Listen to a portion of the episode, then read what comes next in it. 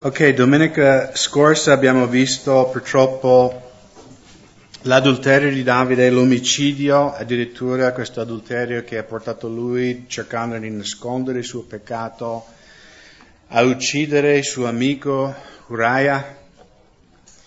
E diciamo l'adulterio è un grave peccato, secondo la legge di Mosè era la pena di morte per l'adulterio, però potremmo anche dire che Davide in un momento di passione, in un momento, no, ha visto questa bella donna e ha fatto quello che ha fatto, ma l'omicidio di Uria è una cosa che è stata dopo tempo premeditata, quindi ancora più grave. E purtroppo devo dirvi che da, da ora in poi con Davide è tutto in discesa, purtroppo. No, vorrei che fosse non così, ma purtroppo vedremo che lui raccoglierà il frutto delle sue azioni per il resto della sua vita sulla terra. Dio lo perdonerà, ma i frutti delle sue azioni avranno conseguenze fino all'ultimo respiro sulla terra. E vogliamo leggere l'ultimo versetto in capitolo 11 per ricollegare, no?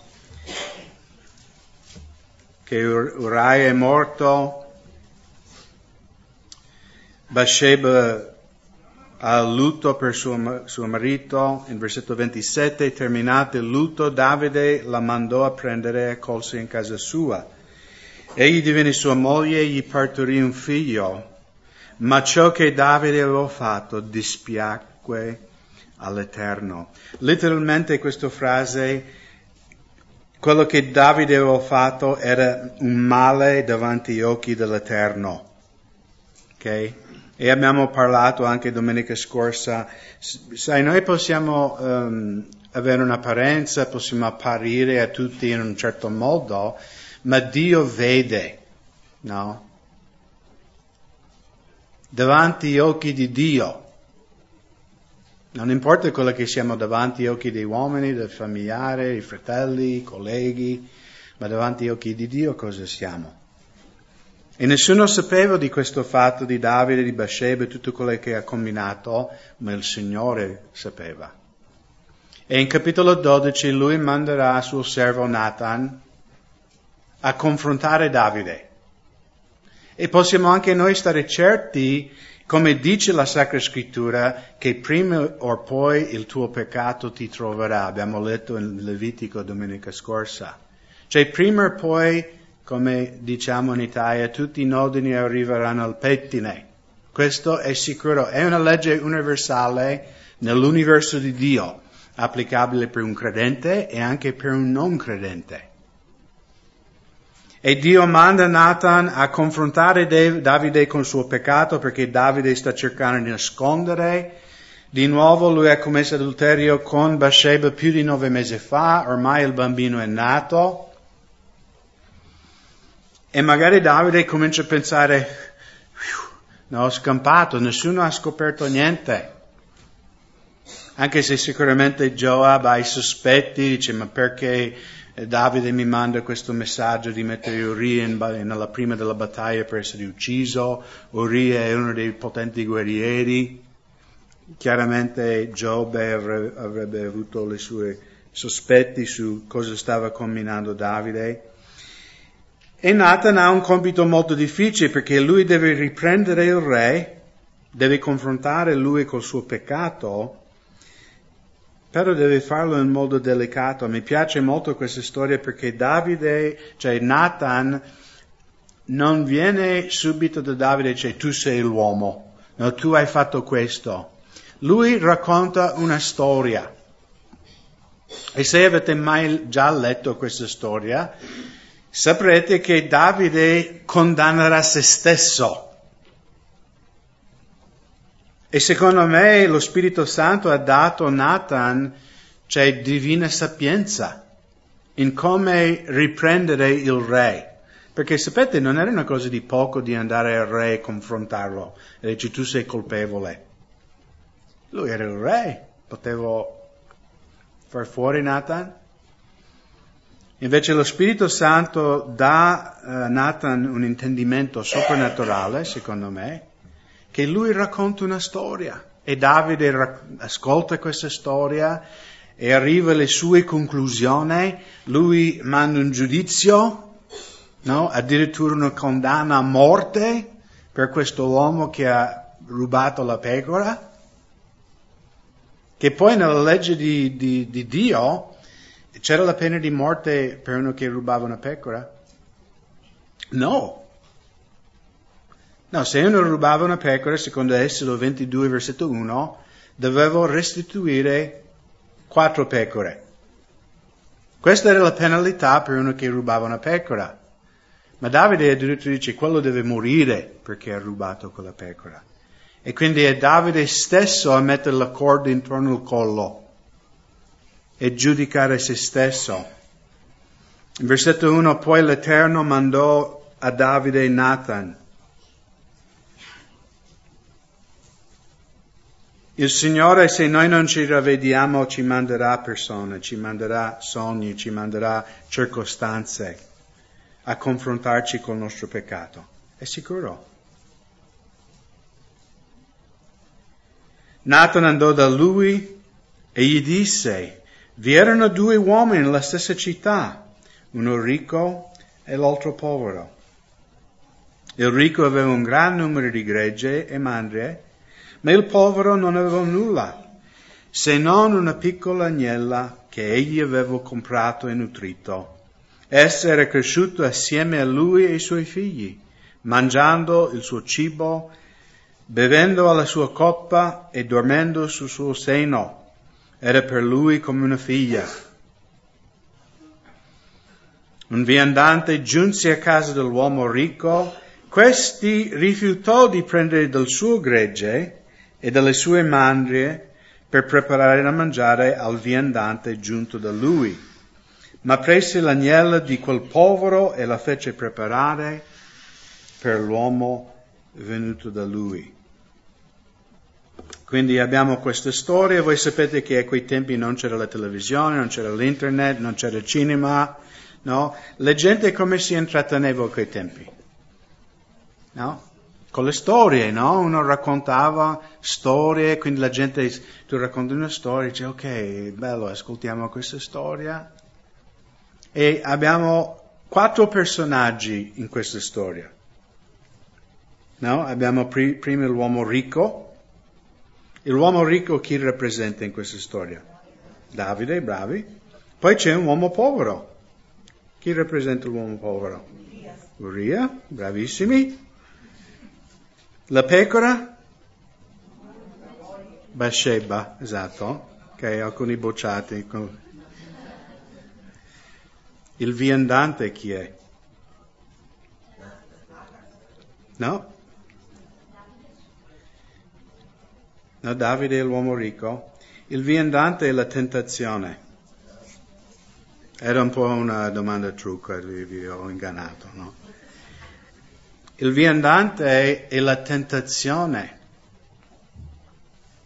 Ed è bello anche, è molto significativo spiritualmente, perché il viandante è uno che passa, no? non è uno di casa. Il viandante era la tentazione alla concupiscenza, l'adulterio che passeggia per la testa di Davide.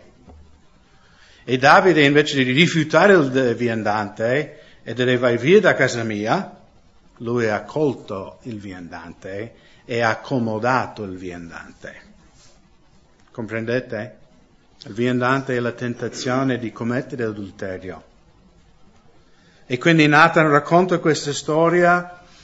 Davide, essendo un pastore dalla sua gioventù, è uno che comprende. Magari quando Davide, mm, c'è questo uomo povero, è un po', non lo so, io sì, abbiamo un cane anche noi, sono cresciuto anche io con gli animali, però non ho mai avuto un animale che facevo bere dalla mia coppa. C'è l'intimità che questo povero ha con questa agnella è molto profondo, diciamo, e secondo me il fatto che Davide era un pastore anche da ragazzo, magari lui dormiva, cioè non magari, lui dormiva con le pecore e quindi capiva, no? Magari anche lui amava le pecore in questo modo. E dopo che Nathan racconta questa storia, vediamo la reazione di Davide in versetto 5. Allora l'ira di Davide si è acceso grandemente contro quell'uomo e disse a Nathan, come è vero che l'Eterno vive, colui che ha fatto questo merita la morte.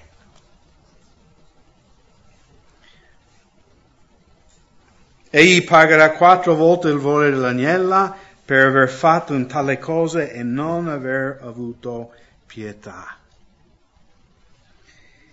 Allora nel versetto 6 lui descrive la penalità che Dio aveva descritto nella sua parola. Un ladro che rubava un'agnella doveva pagare quattro agnelli. Uno che rubava una mucca, cinque mucche. Nel Vecchio Testamento ci sono descrizioni per tutte queste cose e secondo me ancora, anche se noi credenti non siamo sotto la legge, secondo me se uno ruba qualcosa ancora oggi, biblicamente dovrebbe restaurare quattro volte quello che ha rubato. Però lui addirittura è così arrabbiato con quest'uomo, dice questo uomo merita la morte, lui lascia perdere quattro pecore, deve morire questa persona quando non era eh, prescritto dalla legge la morte per uno che rubava una pecora, però era prescritta la morte per l'adulterio, era prescritta la morte per l'omicidio premeditata. E secondo me è, è, è un buon momento per tutti noi di riflettere quante volte quando noi vediamo i peccati degli altri possiamo essere così severi con il loro peccato. Come siamo in grado eh, no, e capaci di vedere i difetti, i peccati degli altri, specialmente nella Chiesa, e non siamo in grado di vedere i propri difetti. Girate un attimo nel Vangelo di Matteo capitolo 7 dove anche il Signore ci insegna riguardo questo principio. Non giudicate, Matteo 7, versetto 1, affinché non siate giudicati, perché sarete giudicati secondo il giudizio col quale giudicate. Con la misura con cui misurate sarà pure misurata a voi. Quindi è un giudizio su di noi a scala Dio dice Craig, fratello di Montebelluna, il metro che tu usi per giudicare le altre persone è il metro che io userò per giudicare te. Quindi dico che dovremmo avere un metro molto misericordioso. Amen. Eppure quante volte noi vediamo gli altri quello che fa, ah, guarda quel fratello e guarda quello e tu così ma non siamo in grado di guardarci nello specchio. Infatti Gesù fa un paragone qui col legno, voi sapete che di mestiere faccio falegname, quindi mi piace quando il Signore parla di falegnameria, perché guardi la pagliuzza che è nell'occhio di tuo fratello e non ti accorgi del trave che è nel tuo occhio. Ovvero come puoi dire a tuo fratello lascia che ti tolgo dall'occhio la pagliuzza ed ecco c'è un trave nel tuo occhio. Ipocrita, togli prima dal tuo occhio la trave e poi ci vedrai bene per togliere la pagliuzza dall'occhio di tuo fratello. Una pagliuzza, no? Una piccola scheggia, piccolissimo, no? Di nuovo io lavoravo in falegnameria e in falegnameria spesso no, venivano pagliuzze, piccole fibre di legno che vanno nell'occhio e sai, un legno tipo abete, chiaro, frassino, magari se un pezzettino va nel bianco dell'occhio, tu non lo vedi se non proprio guardi no, con gli occhiali da di vicino, c'è qualcosa nel mio occhio, mi aiutino a togliere, che spesso dobbiamo fare, no? Prendi un pezzo di carta igienica, l'angolo, no? pulire l'occhio, togliere questa pagliuzza. E il Signore dice, fratello di Montebellone, tu sei in grado, sei così bravo a vedere quel piccolo, piccolo pezzo di legno nell'occhio di tuo fratello, nella vita di tuo fratello, e non vedi che tu hai un trave? C'è un trave grande. C'è nell'occhio, no? Come puoi, c'è una pagliuzza, eh, sai, dice, c'ho qualcosa nell'occhio, lo vedi? Eh, aspetta, vedi? Ah sì, adesso vedo che guardo proprio. Ma quando hai un trave nel, nell'occhio, è evidente a tutti. Immaginate un albero che esce dal tuo occhio. Tutti lo vedono, ma tu non lo vedi.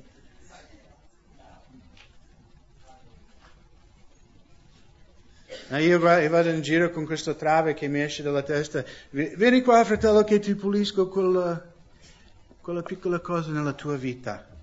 E magari quello dice, ma ti sei reso conto che è un trave che ti esce dalla testa?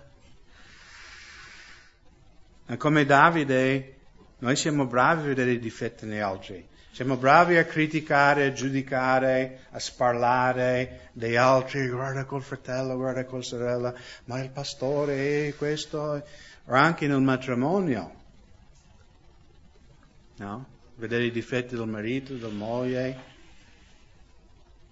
Mi ricordo anni fa quando io lavoravo con la Tenda di Cristo Risposta, eravamo in Messico e eravamo tre fratelli che facevamo la guardia durante il giorno, eh, mentre tutto il gruppo, diciamo, tornavano, i, eh, cioè erano negli Stati Uniti e venivano solo la sera per la riunione, e quindi avevamo dei compiti di svolgere tutti i giorni, pulire e sistemare questo tendone con tutta l'attrezzatura per la riunione serale.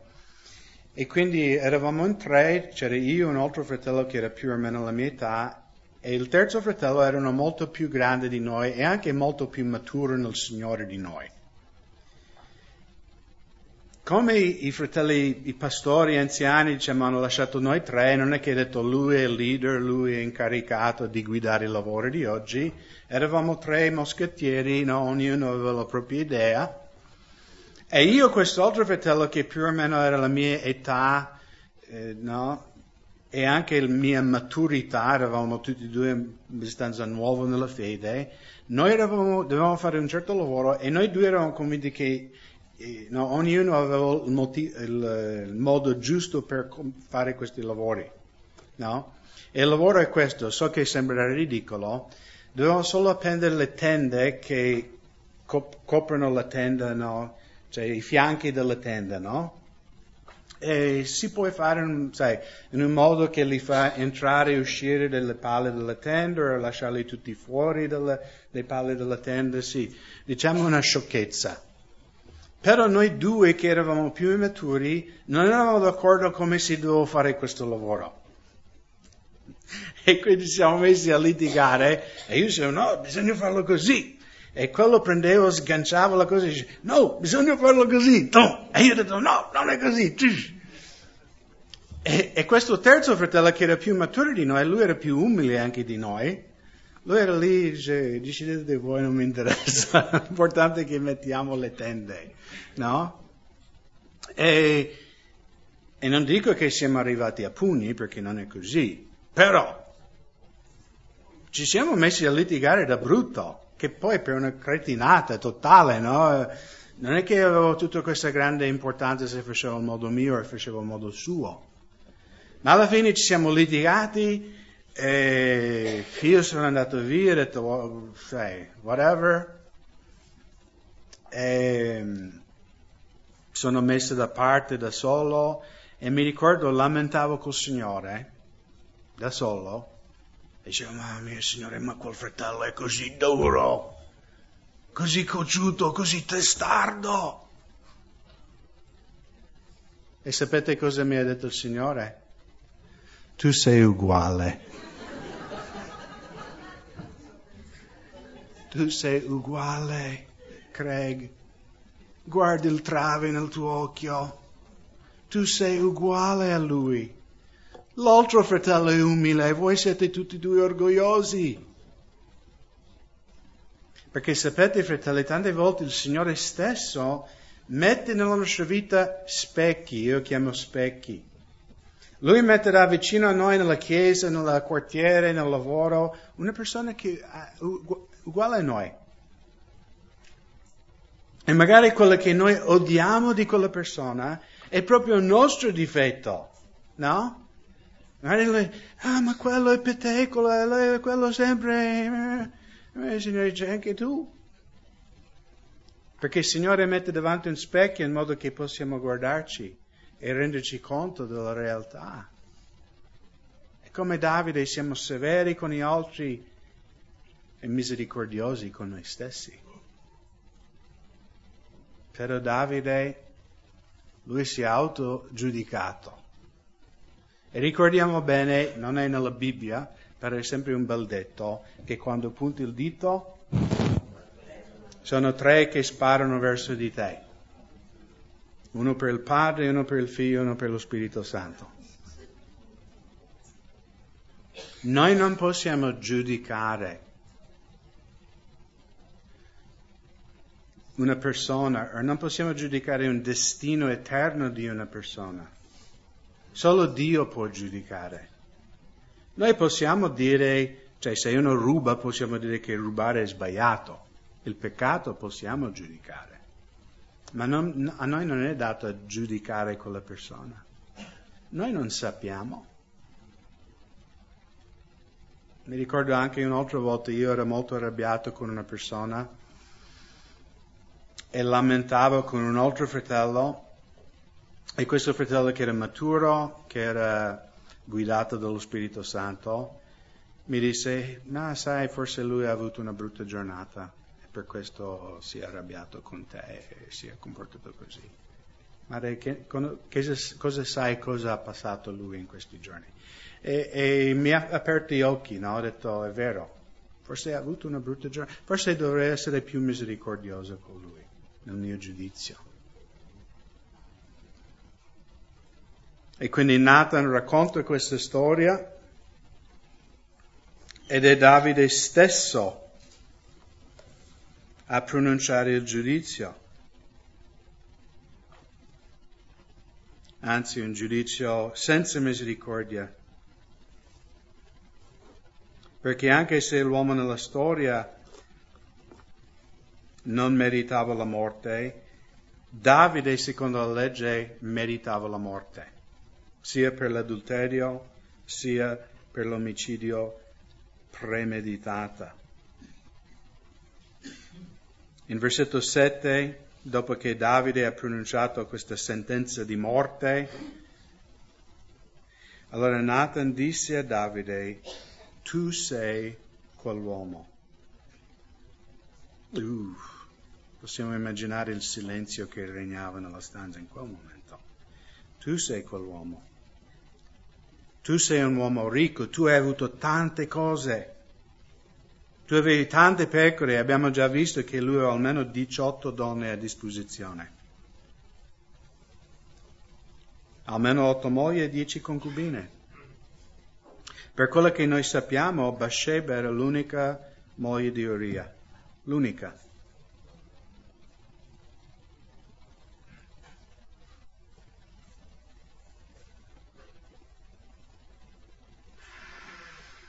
Allora Nathan disse a Davide, tu sei quell'uomo, così dice l'Eterno, il Dio di Israele, io ti ho unto re di Israele, ti ho liberato dalle mani di Saul, ti ho dato la casa del tuo Signore, ho messo nelle tue braccia le donne del tuo Signore, ti ho dato la casa di Israele e di Giuda. E se questo era troppo poco, io ti avrei dato molte altre cose. È importante che noi comprendiamo, fratelli, che Dio vuole benedire la nostra vita. Cioè Dio anche nella tua vita vuole darti cose che tu non puoi immaginare. Io ti ho benedetto, io volevo benedirti ancora di più. Ma purtroppo tu hai disprezzato la mia parola, in versetto 9, poiché, perché dunque hai disprezzato la parola dell'Eterno, facendo ciò che è male ai suoi occhi. Tu hai fatto morire con la spada Uria, l'Iteo, Hai preso per moglie sua moglie, hai ucciso con la spada dei figli Ammon. Or dunque la spada non si allontanerà mai dalla tua casa, perché tu mi hai disprezzato. Notate che il Signore prima dice tu hai disprezzato la mia parola, ma secondo tu hai disprezzato me. Io ti avevo dato tutto, ti avrei dato anche ancora di più. Volevi di più? Volevi un'altra moglie? Potevi prendere un'altra moglie, ma non puoi prendere la moglie di un altro uomo. Questo no. Così dice l'Eterno, è che io farò venire contro di te la sciagura della tua stessa casa e prenderò le tue mogli sotto i tuoi occhi per darle un altro, che si coricherà con loro in pieno giorno. Poiché tu hai fatto in segreto, ma io farò questo davanti a tutto Israele e alla luce del sole. Davide ha ucciso il figlio di un altro uomo, Uria, e ora in avanti vedremo che quattro dei figli maschi di Davide saranno uccisi. Davide ha commesso adulterio con la moglie di un altro, tutte le mogli di Davide saranno, diciamo, prese da altri uomini.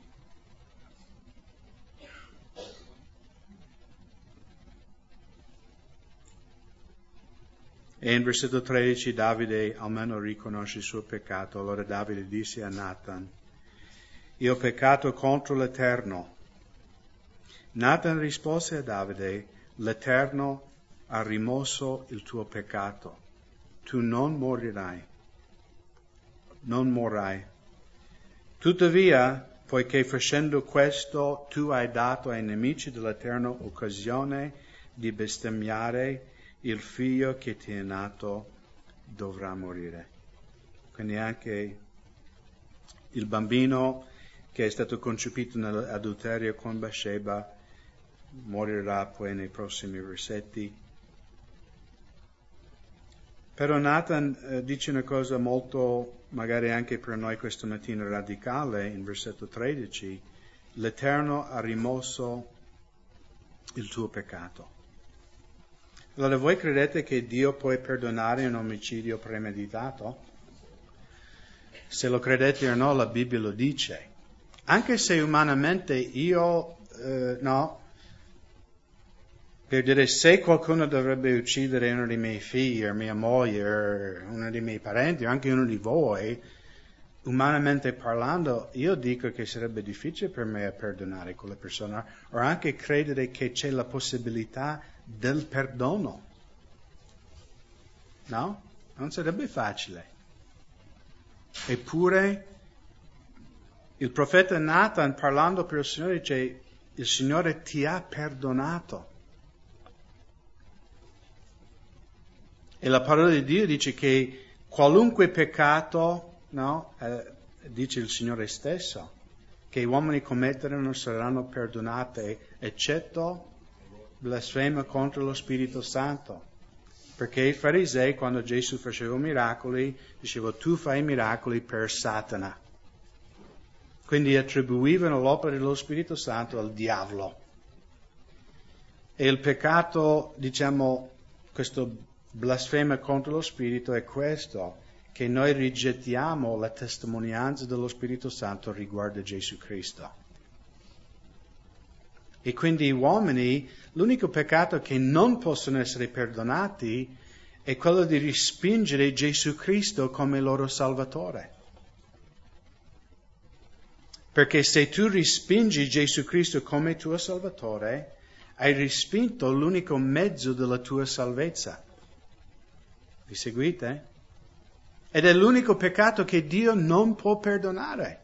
L'omicidio Dio può perdonare. L'adulterio Dio può perdonare. Ma se tu respingi Gesù come tuo Salvatore, questo è il peccato che Dio non può perdonare. In 1 Giovanni capitolo 1 versetto 8 Se diciamo di essere senza peccato, inganniamo noi stessi e la verità non è in noi. Se confessiamo i nostri peccati, Egli è fedele e giusto da perdonarci i peccati e purificarci da ogni iniquità. Se diciamo di non aver peccato, la sua parola non è in noi no, scusate, se diciamo di non aver peccato lo facciamo bugiardo e la sua parola non è in noi.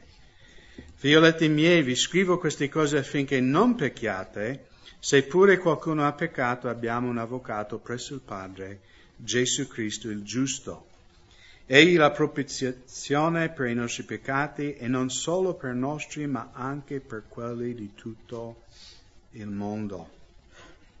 Quindi se noi veniamo dal Signore e confessiamo i nostri peccati, la parola di Dio dichiara che Egli è fedele non solo di perdonarci quel peccato, ma anche di purificarci dal peccato. Girate adesso in Salmo 32, un salmo che Davide ha scritto dopo il suo peccato con Bathsheba, Salmo 32 e Salmo 51 sono conosciuti come i due salmi di pentimento di Davide. E qui in versetto 1, beate colui la cui trasgressione è perdonata, il cui peccato è coperto. Beate l'uomo a cui l'Eterno non imputa l'iniquità, nel cui spirito non c'è inganno. Mentre tacevo, le mie ossa si consumavano tra i gemiti che facevo tutto il giorno, poiché giorno e notte la tua mano pesava su di me, il mio vigore era diventato simile al suore di estate. Davanti a te ho riconosciuto il mio peccato, non ho coperto la mia iniquità, ho detto confesserò le mie trasgressioni all'Eterno e tu hai perdonato l'iniquità del mio peccato. Quindi tornando in secondo Samuele, Samuele eh, Nathan pronuncia il Signore ha rimosso i tuoi peccati. Quindi la parola di Dio dichiara che in questo momento Davide è stato perdonato. Dio ha cancellato no, questo peccato di adulterio e di omicidio, però lui dice in versetto 14, tuttavia e questo è importante anche per noi credenti di ricordare. Se noi pecchiamo oggi o domani o dopodomani e se confessiamo il nostro peccato, come abbiamo letto, il Signore è fedele a perdonarci e purificarci da quel peccato. Tuttavia, non vuol dire che se siamo perdonati di una cosa non ci saranno frutti del nostro peccato. Ed è qui dove alcuni credenti sbagliano. Loro pensano la grazia di Dio, siamo salvati per la grazia di Dio, quindi posso vivere come voglio. Non ci saranno conseguenze. Ah, questo è sbagliato, perché ci saranno conseguenze. Dio ti perdonerà, non perderai la salvezza per quello, ma tu avrai conseguenze. Il dono di Dio è la vita eterna. Ma il salario del peccato? La morte. Notate la differenza. La vita eterna è un dono che Dio ci dà, non lo meritiamo, ma il salario del peccato è la morte. Il salario l'abbiamo lavorato per quel peccato. Quel viandante l'abbiamo colto in casa nostra, nella nostra testa, e l'abbiamo fatto mangiare alla nostra tavola. E il frutto di questo è la morte. E non dobbiamo ingannarci. No? Pensare, vabbè, pecco, faccio, tanto Dio mi perdonerà. Questo è intendere la grazia di Dio in modo sbagliato. Perché in realtà la grazia di Dio non è una licenza per peccare, ma è la potenza di Dio di vivere una vita santa, di non peccare. E anche, il, anche Nathan, parlando per il Signore, sia in versetto 14 e versetto 10, ne usa due parole, no? Tuttavia, il Signore ti ha rimosso il peccato, tuttavia ci saranno conseguenze. E anche in versetto 10, dunque la spada non si allontanerà mai dalla tua casa. Abbiamo detto in Italia, no? Quando uno si allunga, voi conoscete persone che cominciano una storia, no? E poi uh, vanno uh, un sentiero qui, vanno per Monte Grappa e poi vanno a venire. E cosa si dice in Italia quando uno non finisce mai una storia? Arriviamo al dunque, giusto? Arriviamo al dunque. Il dunque è che, che Dio ti ha rimosso il peccato, Dio ti perdonerà, ci perdonerà se sbagliamo. Però non inganniamo noi stessi che non ci saranno frutti nella nostra vita, frutti nella nostra famiglia, frutti nella nostra chiesa, perché ci saranno. E saranno frutti amari, fratelli. E domenica prossima vedremo purtroppo questi frutti amari che Davide mangerai per il resto della sua vita. E di nuovo lui è stato perdonato e io credo fermamente che noi vedremo Davide in cielo. Quando noi saremo davanti al trono di tutti i redenti di tutto il mondo, di tutte le tribù e nazioni, io credo fermamente che Davide sarà con noi. Perdonato per la grazia di Dio. Però nella sua vita terrestre vedremo che lui raccoglierà un, una brutta raccolta dal suo adulterio.